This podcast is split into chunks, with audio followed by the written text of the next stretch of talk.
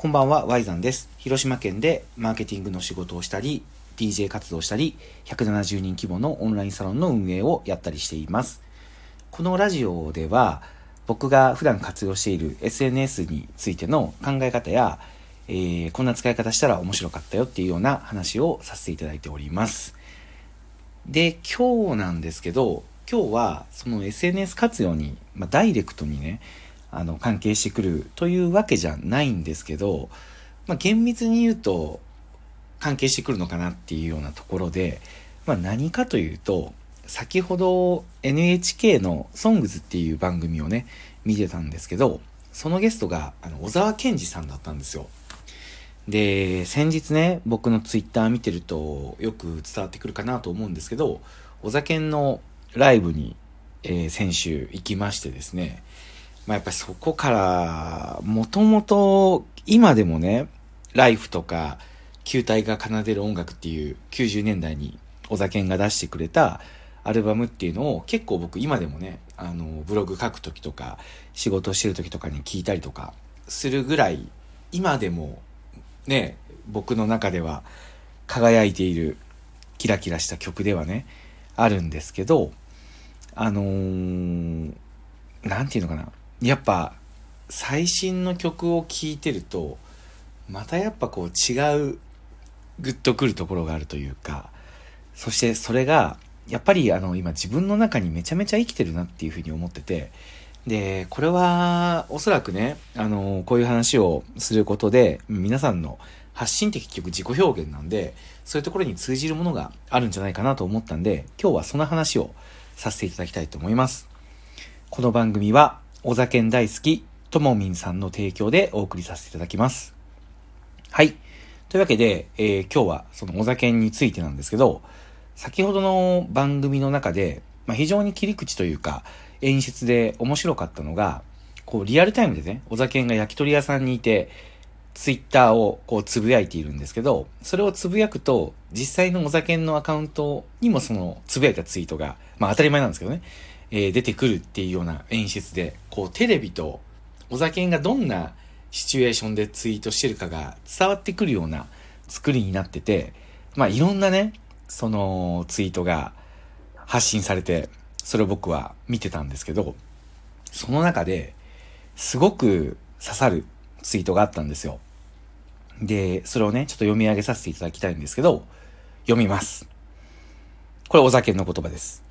今の僕は、人は一緒に生きていて、君が僕を作り、僕が君を作ると思う。君は僕を作ってくれる。それが僕がお返しに作品を作りたい。つまり、君を作りたい。と思う理由です。っていうね、言葉なんですけど、これがね、やっぱ僕めちゃめちゃ刺さって、というのが、あのーというのがね、恐れ多くはあるんですけど、僕、これ、規模は違えど、めちゃめちゃわかるんですよ。というのが、これ以前ね、その、ブログとか、SNS での発信とかでも、こういうことを発信はしたりしてるんですけど、僕が結構やっぱね、伝えたいのって、今の世の中って、行動してる人のアクションがやっぱこう可視化されやすいじゃないですか。僕もそれなりにね、DJ 活動だとか、自分を、個人を売っていくっていうような仕事に片足をね、突っ込んで、まあ、まだまだね、今からだと思ってるんですけど、片足を突っ込んでるので、結構やっぱり応援してくれる人っていうのが周りにいるんですけど、時にやっぱり感じてしまうわけですよ。僕が好きなことやろうぜとか、自分のやりたいことやっていこうみたいなメッセージを送ってる時に、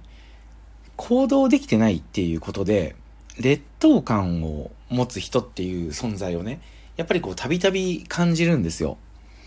で、その度に僕がやっぱり言いたかったのは、もうズバリ言ってしまうと、そんなことないぞと。あのー自分は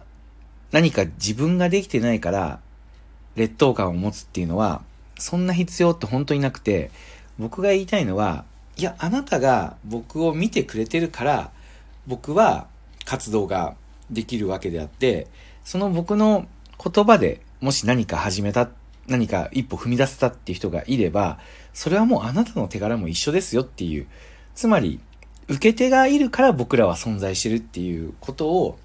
非常に伝えたいっていう気持ちが、これ結構常にあって、やっぱり僕は好きなことやろうってやっぱ言いたいし、やりたいことやっていこう、人生を楽しもうっていうふうにやっぱ言いたいんですよね。ただそれは、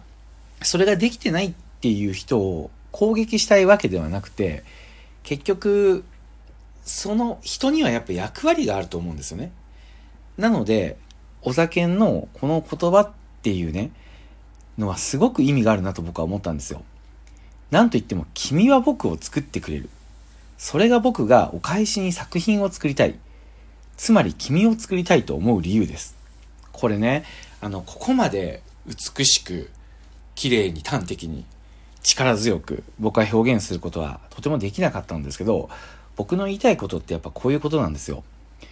みんな、受け手ってやっぱすごくて、受け手がいるから、やっぱりこうアーティストとか発信者っていうのは届けたいっていうものが、を作りたいっていう欲求が湧いてくるわけで、その役割の人がいなかったら、世の中に何も生まれないっていうことだと思うんですよ。うん。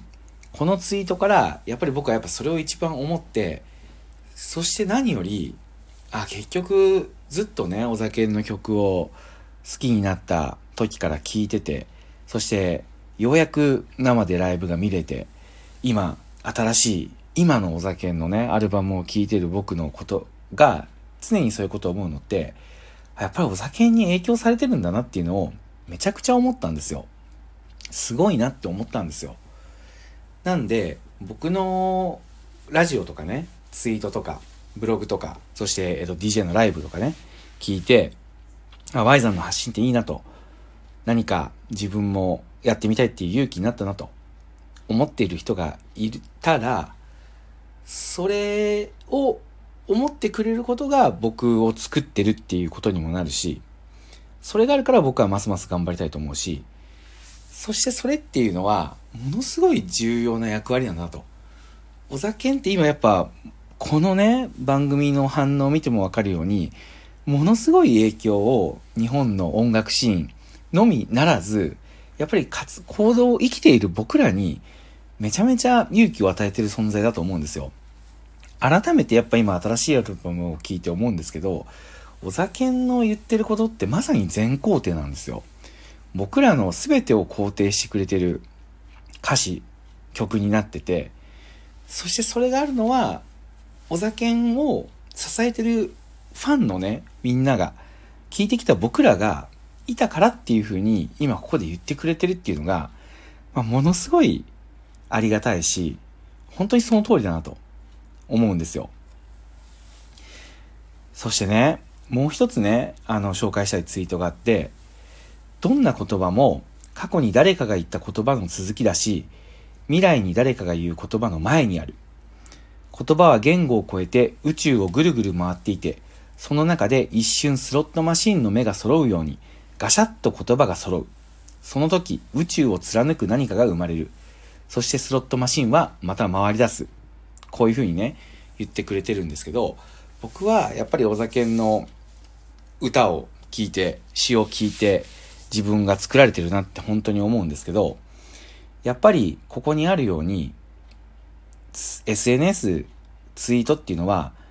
もうどんなに小さな影響力でも、大きな影響力でも、結局は自己表現なんですよ。どんな言葉も過去に誰かが言った言葉の続きだし、未来に誰かが言う言葉の前にある。だから自分が思ったこととかを、これ違うなとか、これ誰かがもう言ってるのかなとか、そういう風に閉じ込めたりしないで、僕らは本当に過去と未来をつなぐっていう存在に今、今を生きているわけであって、そこで出てきた言葉っていうのが誰かの